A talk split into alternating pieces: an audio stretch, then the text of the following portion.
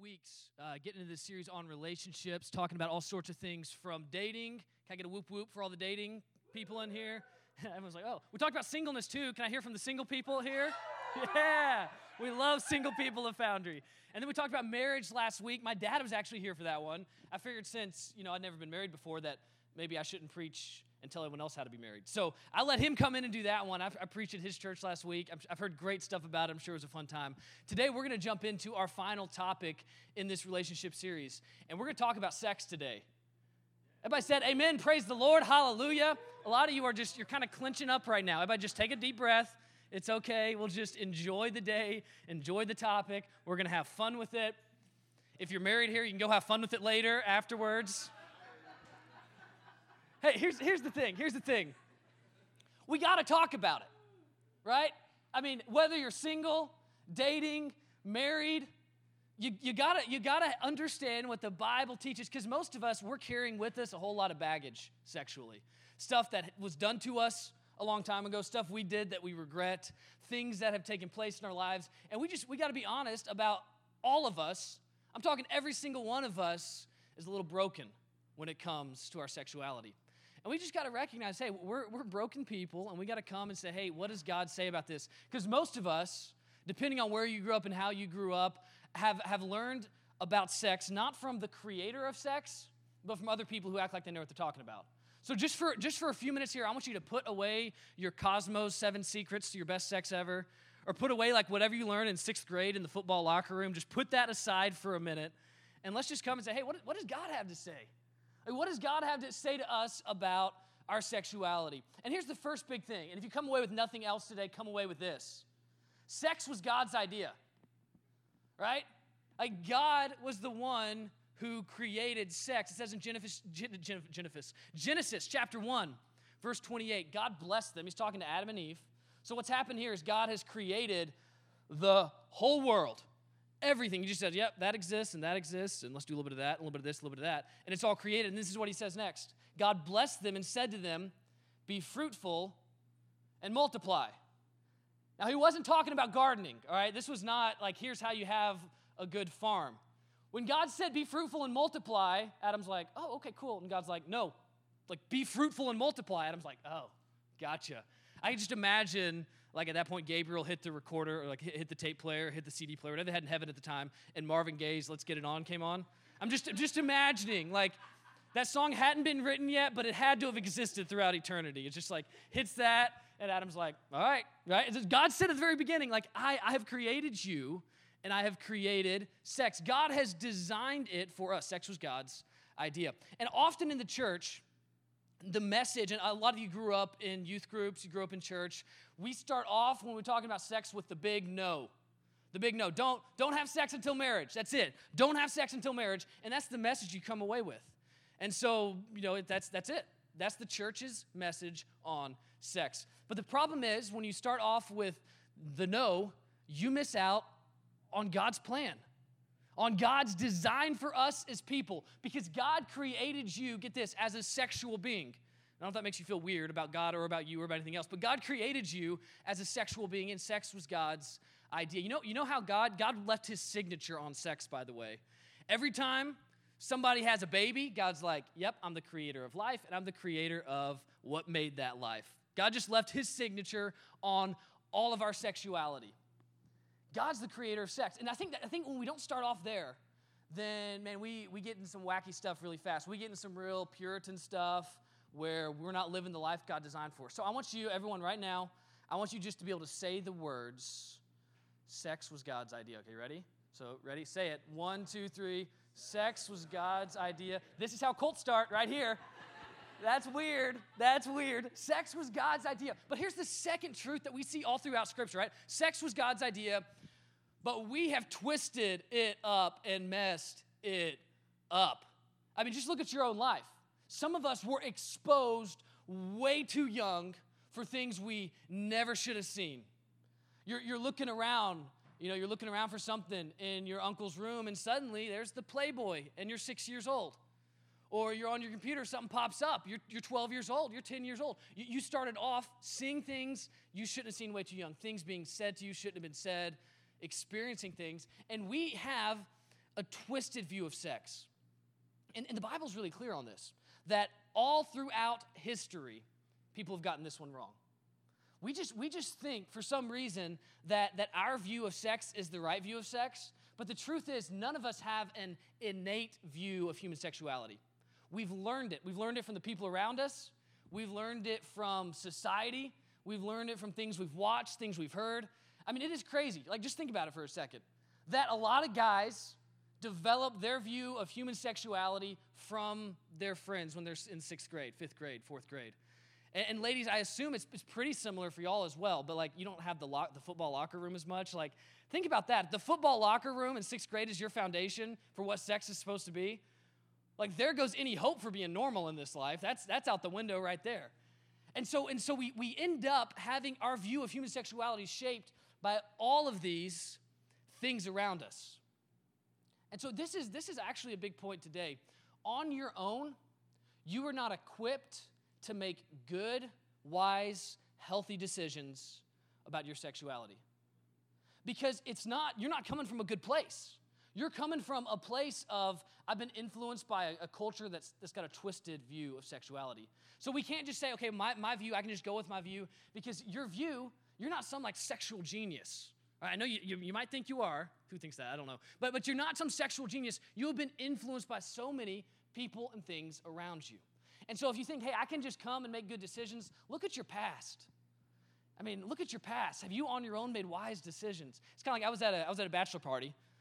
We're not going where you think I might go with the start of that story, but I was at a bachelor party earlier this summer. And we were staying in this cabin, bunch of dudes, good time, no strippers involved. This is not one of those bachelor parties. We were hanging out in a cabin with a hot tub. So we go back to the hot tub, we flip up the cover of the hot tub, and there's stuff floating on top of it. You know, stuff that probably shouldn't be in a hot tub. I don't know who was in that hot tub before us. I don't know what kind of fungus was floating, but all of us saw it. And we should have been like, you know what? We're just to go hang out inside, watch a movie instead. No, we didn't do that. It's a bachelor party. We're like, hey, yeah, just get that stuff off the top. Let's just scrape that stuff off the top. And then we proceed to spend about three hours in that hot tub. Fun time. Did you know if you take grapes, they'll, they'll sink to the bottom, and you can together fight over who can find the grape fastest? This is real fun. This is what God designed us to do in having fun, right? Fighting for grapes at the bottom of a hot tub. Bunch of grown men. It's ridiculous. We had such a fun time, we didn't even think twice about it until the next morning when someone said, Hey, I'm kind of itching a little bit. What's this bump I have? But you kind of keep that quiet, right? You don't really tell other people at first. You're like, Oh, I've got a weird bump. Better not tell anybody else about that. And then somebody else is like, I've got a weird bump too, and it kind of itches. And pretty soon we realized every single one of us, including the groom, had rashes across our bodies. And so we're standing up in, for the wedding. You know, you're supposed to stand there and look regal, and we're like trying to scratch. You know, we're trying to scratch up there. And we thought for sure it was a yeast infection. Like, imagine that. You get a yeast infection at the bachelor party from the hot tub. You could have called, we could have called that one scene was on the top. We found out it's actually something called hot tub folliculitis, which sounds even scarier. It sounds like it can kill you. Because we're texting about all the groomsmen after the wedding. We're like, how bad is this? Like, we have to get anything amputated? Like, what's going on here? Turns out, turns out, no, it, was, it was just hot tub folliculitis, which goes away after about a week. And here's where I'm going with all this. Often, we can see the problem with something going on, see the problem with a decision we're going to make, but we're so in the moment with it, we're not going to make our own wise decision. We're going to say, oh, just scrape that stuff off the top and hop on in. Don't worry about that. And so we, we are going to self sabotage when it comes to our lives sexually.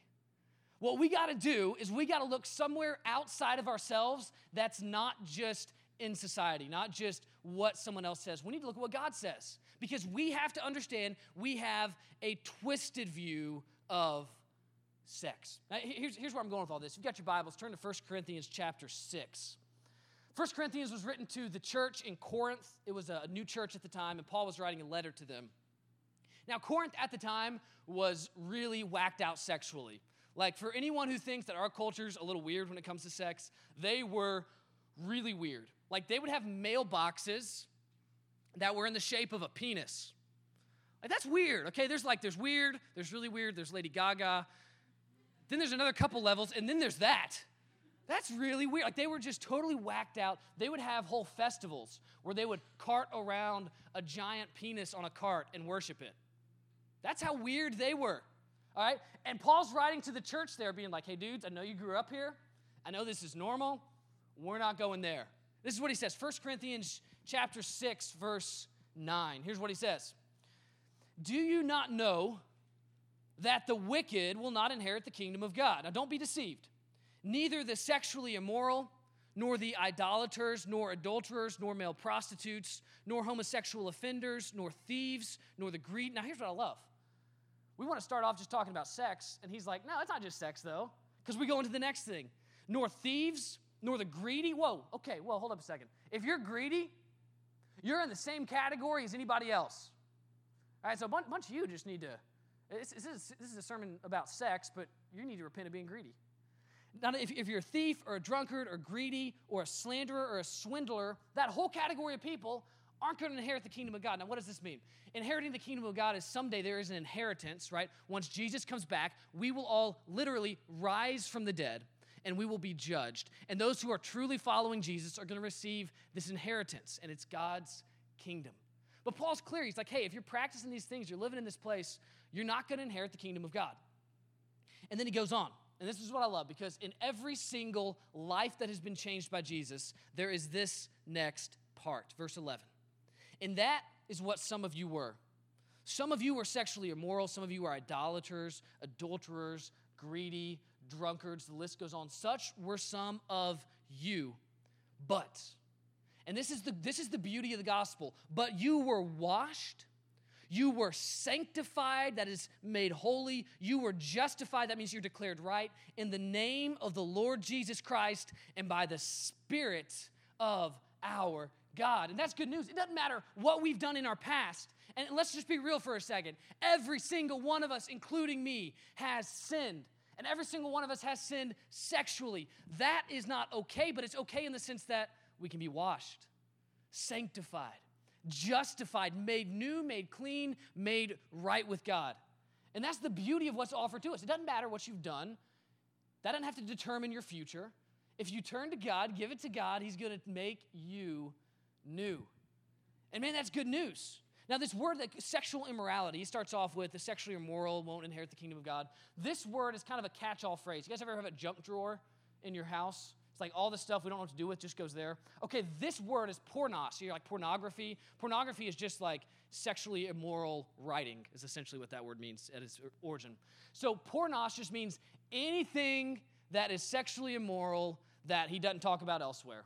It's just kind of like everything else. Put it in that, so put it in there. So anything that leads us to a place where we're putting our focus on things that lead us into lust, things that lead us into sinning sexually, because, because God's pretty clear, we're going to get to this, but what, the, what his design for marriage is. And here's what I want us to understand twisted views in our minds are going to lead to twisted actions. But, but here, here's the other thing you need to understand God is not primarily concerned about your actions. Now, He does care, He cares what you do. But He's primarily concerned about your affections. Do you love Him? Because if you truly love Him, it's going to affect how you're living. If you truly love God and want what He wants, you're going to live in the right kind of way. And so this is what Paul's getting at is you got to change your perspective so you can change your affections, what you love. Love God first, be transformed by him, and then do what he wants. Now some of you may be sitting here and be like, "But you don't know how hard it is."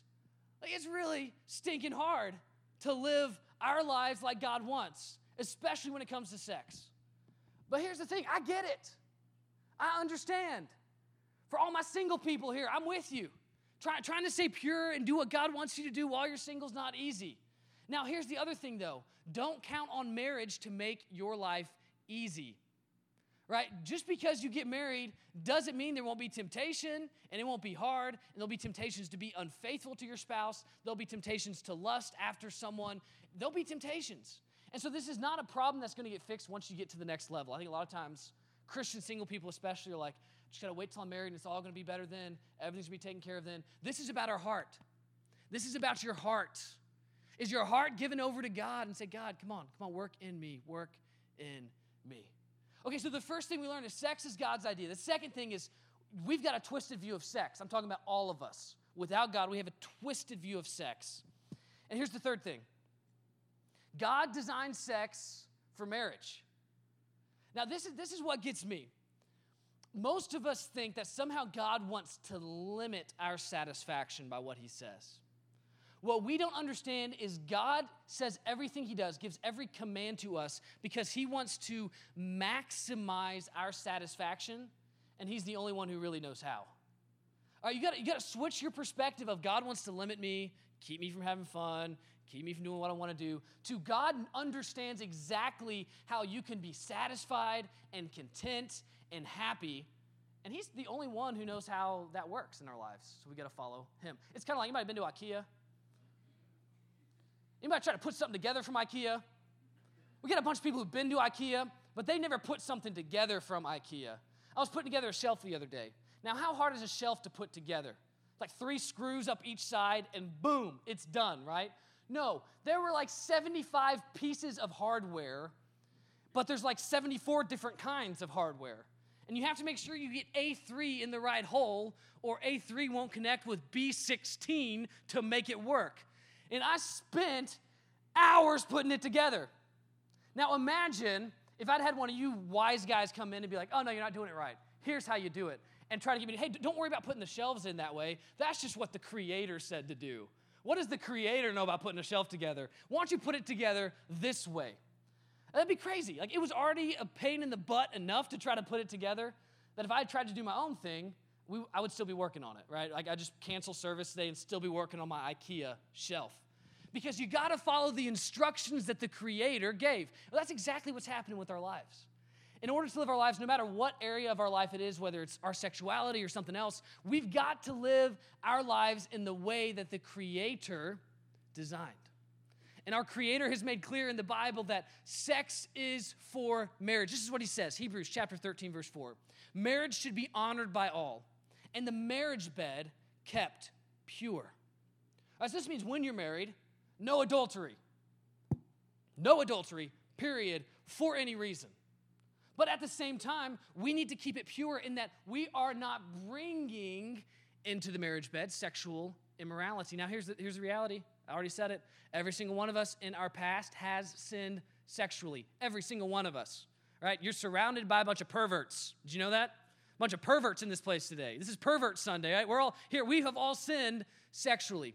But we can repent, be washed, be sanctified, be justified. And when we come to the points of our marriage, we can be pure and bring that purity into our marriage. And so then he says this in the same verse. He says, God's going to judge the adulterer and all the sexually immoral. Now, we already read this in, in 1 Corinthians. This is not just to scare you, right? God doesn't want to just scare you, He's just trying to tell you about the reality of life. When we resist God in any area of our life, reject His will for our lives, we're, we're in danger. Like, we're in trouble when we reject God's will for our lives. And here, here's what gets me I've already said it. Why are we listening to other people's opinions? Opinions. When we have the Creator's design in front of us.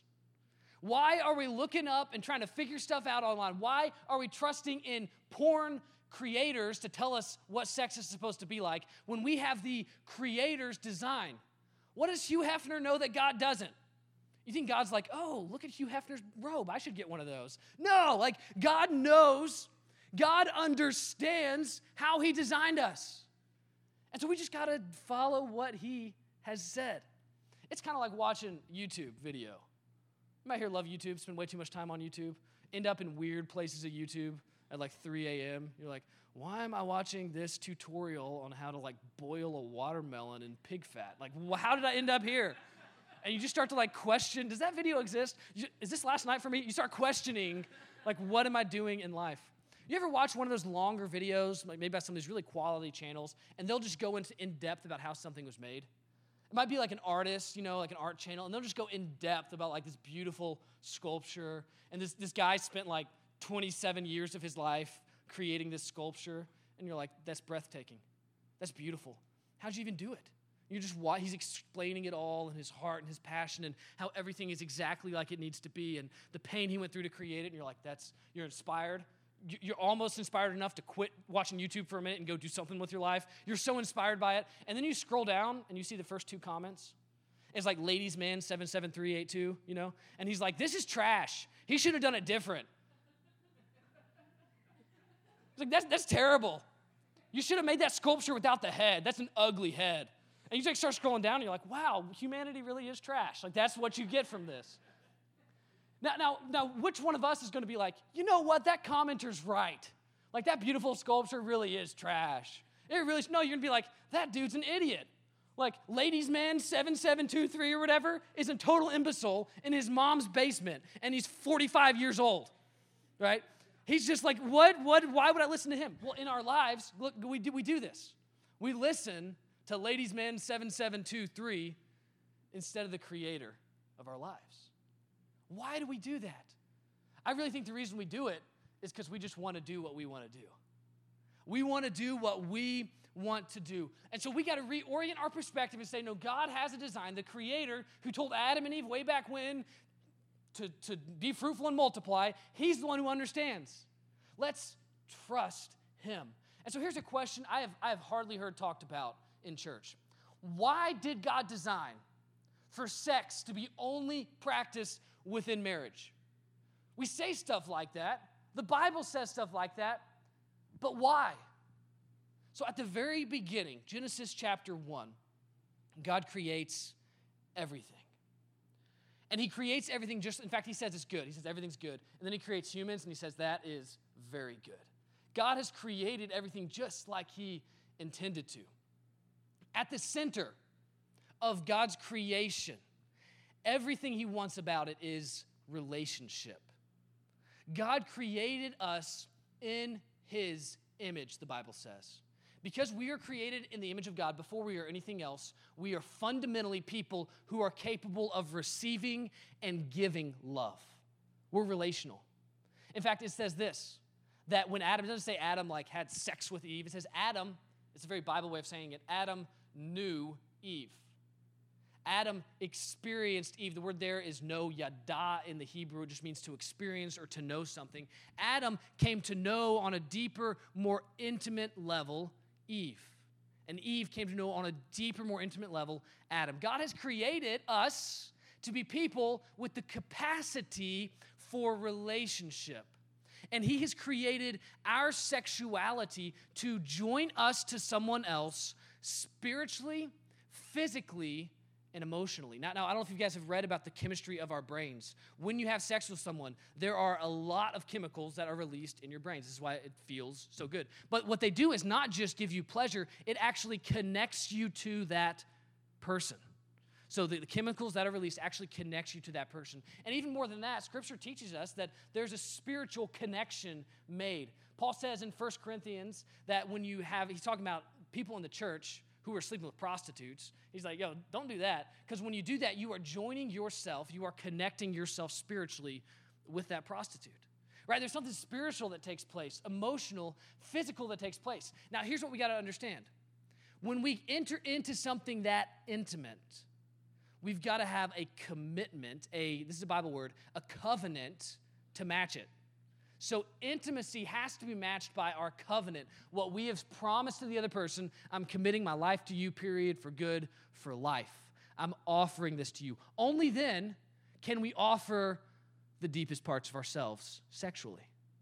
And only in that marriage can we do it in a place that's protected, in a place that is good, in a place that's going to help us and allow us to be all that God created us to be. So, society says Sex is the ultimate act of self expression. Be yourself, express yourself however you want. And that's, that's like the total opposite. That's what humans have been saying for thousands of years. What God says is sex is the ultimate expression of intimacy and covenant, intimacy and commitment. Now, you know, Satan has his design for our sexuality, right? It doesn't directly say this in Scripture. Paul's writing in, in 1 Corinthians chapter 7, and this is what he says. He says, Husbands and wives, so all the single people, you're off the hook for a second. He says, Husbands and wives, Don't deprive each other of sex. This is super weird. Like, Paul, why are you writing about this, man? Don't deprive each other of sex except for a short time to pray. Now, like, that's a little weird. I don't want to think about that. Right, Paul says if, if you're married and you're going to take like a, a break from sex for a little while, don't do it for too long and only do it to devote yourself to prayer more. That's what the Bible says. Now, why does he say that? Because in marriages, now I've never been married, but I have, I have served in ministry alongside and to a lot of people who've been married. When you are married, married people, correct me if I'm wrong, not during the service, afterwards. When you're married, Satan does what he can to pull you apart, right? So get this single people, dating people. Before we're married, Satan's trying to pull you together sexually. Everything he can do to get you to not follow God's design sexually.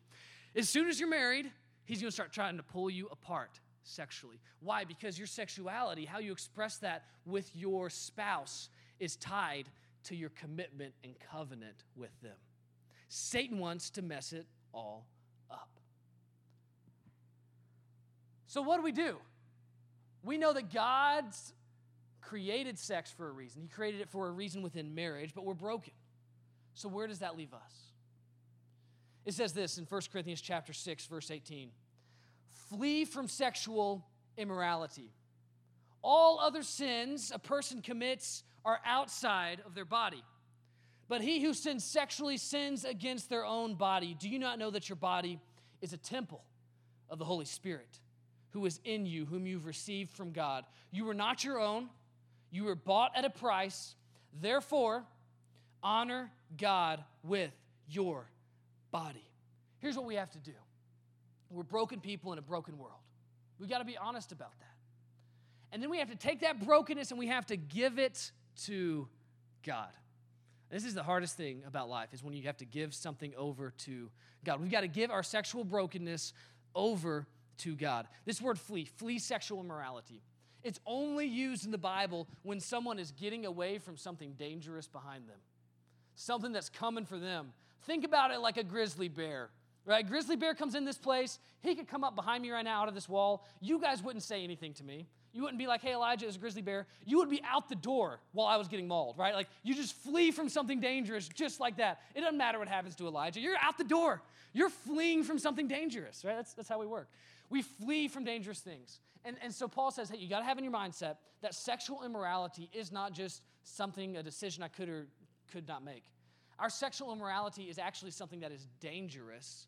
It threatens who we are, and it threatens other people around us. So we got to flee. And then it says this honor God. And he doesn't say honor God at church, honor God with your Bible study, honor God with how nice of a person you are, honor God with how well you can or can't sing in church. Honor God. It says honor God with your body, right? A lot of times we want to separate what we do with our body from how we honor God, but we're supposed to bring glory to God with how we use our body. Honor God with our bodies. Why? Because we were bought with a price. Now, Paul has told us no matter where you are at, no matter where you were, you can be washed, you can be sanctified, you can be justified. You can be made clean, you can be made different, holy like God wants you to be, and you can be made right with God, no matter what has happened. It says in James chapter 5 verse 16, confess your sins one to another and pray so that you may be healed. A lot of us are, are wrestling and we feel the shame or the weight of something that has happened in our past, or we feel bound by something that's happening in our present. And we want to just go to God and pray about it to God because that's safe. What we need to do, if, if you are struggling under the shame of something in the past or you're struggling in the bondage of something in your present, you need to find someone else that you can go to and confess where you are and confess your need for help. And then have that person pray with you. And it says in the Bible that through that process of confession and prayer, we will be healed. Wherever you are now, whatever brokenness you have, God can make it right. Completely right. Totally right. But we got to give ourselves to Him. A lot of us are living under curses of generational brokenness, right? This isn't something that's new with you. It's something that was going on with your parents, your grandparents, your great grandparents. You're not smart enough to come up with a new perversion or a new weird thing to do. Like, this has been going on for generations. And a lot of us are living under the weight of that. You may not know it, your parents may never share stuff with you, but we're living under the weight of that. And with you, it can change. Your whole future, your family's future can change right now. But God's calling us to be clean, to be right before Him.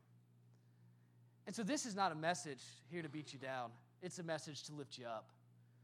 Because the promise is this God's got a design for our lives, and He can make it happen. Even if you can't, even if you're unable, you don't know, you can't make it happen, God can make it happen. But it all starts with giving our brokenness over to Him. Some of us right now, you're feeling this right now. The Holy Spirit's speaking to you right now. You got some brokenness, you're not living your life according to God's design. I'm not asking you to raise a hand. I'm not going to ask you to do that today. It's a little too personal for that. I'm not going to ask you to do anything active in response, but I want you in your heart to be open to letting God deal with you, to be open to letting God challenge you, and then you respond. And what's responding going to look like? It's going to look like saying, God, here I am. God, I'm surrendering this, I'm giving this over to you, and just asking that you would help me, that you would wash me, that you'd make me different, that you would make me right with you, and then you'd empower me to go out and actually live that way. Let's go to prayer right now. Jesus, thank you so much for my brothers and sisters here today who have come out on this Sunday. Father, and I ask that you would help those of us who are still in the middle of wrestling with and dealing with our own brokenness. God, I ask that you would be with us. And again, I'm not going to have anyone raise a hand or say anything, but if you are here today and you sense God speaking to you, challenging you, Scripture today has pointed out in your own life how you need to change and adjust and shift your life. Right now, just have a conversation with God and just say, God, I want to do what you want me to do. Help me. Make me new, Lord. Transform this area of my life. I don't want to be under a generational curse, Lord. I don't want to be stuck in the same way that my family's done it for generations. I want to do something different. Lord, I don't want to stay stuck as that 10 year old who was exposed to pornography for the first time. I want to make a different way. I want to chart a different course. God, I don't want to let what someone has done to me in the past determine what you want to do with me in the future. God, I'm going to, I'm going to let you start working in that and transforming me. Father, I pray a blessing of my brothers and sisters that you would help each one of us to bring ourselves fully, to bring ourselves completely, to bring ourselves without holding back to you so that you can make us new. Father, wash us, make us right, and change us to look more like you. I pray this in your name, Jesus. Amen.